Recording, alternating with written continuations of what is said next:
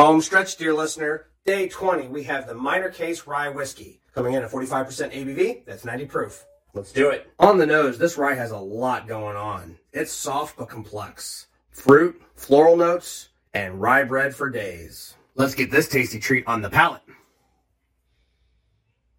Finally, on the palate, I'm getting that cherry cola. Some raisins, a hint of caramel, and lots and lots of rye. This pour finish is strong. It's sweet, it's fruity, and has a nice warm neck hug.